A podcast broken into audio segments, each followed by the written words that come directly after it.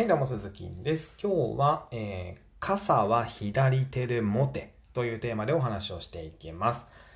いやいや、傘なんてどっちの手で持っても一緒だろうよとかね。傘の持ち方なんてお前に指示されたくねえよとか。まあそう思われたかもしれませんけども、まあちょっと聞いてくださいよ。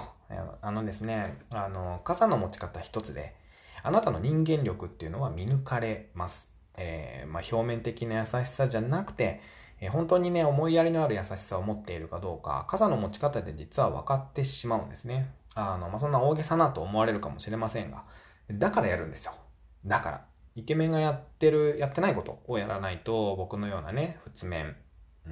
ん、いや、ブサ面は美女なんかだけないわけですよ。で、まあ、女性といる時はやっぱり1秒も気を抜かない。そして女性といない時でも、えー、できるだけ気を抜かないということを意識しています。えー、普段、普段からできないこと、えー、普段からできないことっていうのは、やっぱりいざって時も絶対できないので、うん、あなたの日常が、え、女性といる時の行動に全て現れてきます。えー、まあ、雨の時ですけどね、えー、傘さすってことはね、えー、傘を差す女性があなたの右手側にいるんであれば、あなたは左手で傘を持ち、女性とは反対方向に少し傾ける。自分の肩が少し濡れるぐらいがちょうどいいです。えー、なぜかというとですね、女性は歩くときにやっぱり周りに気を使って歩くわけですね。で、傘があなたに当たらないようにとか、えー、あなたに、えー、傘から落ちた雨が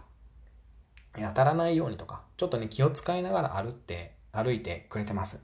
で、あなたが右手で、え傘を持ってしまうと、えー、あなたの、あの、まあ、身長にもよりますけどね、あなたの傘に、えー、傘が当たってしまう、自分の傘が、女性の方が、傘が当たってしまう、え、ことにもなりかねます。で、まあ、距離が近ければ近いほど傘同士がぶつかって女性は歩きにくかったりするんですよ。なので、えー、傘は左手で持って、できるだけ女性の傘が自分に当たらないようにとか、自分の傘に当たらないように気をつけて、えー、傘を持ってあげる。と、まあ、もう一個なんですけども、あの、いざという時に女性の腕をつかめるから。これも、えー、理由の一つになります。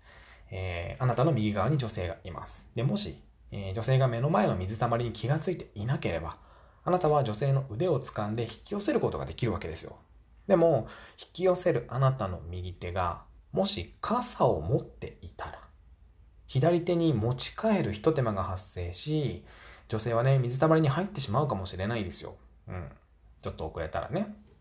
なんで、えー、まあ、傘を差して歩いてると、前ってあんまり見なかったりしますよね。まあ、よく見えなかったり、よく見なかったり、えー、すると思います。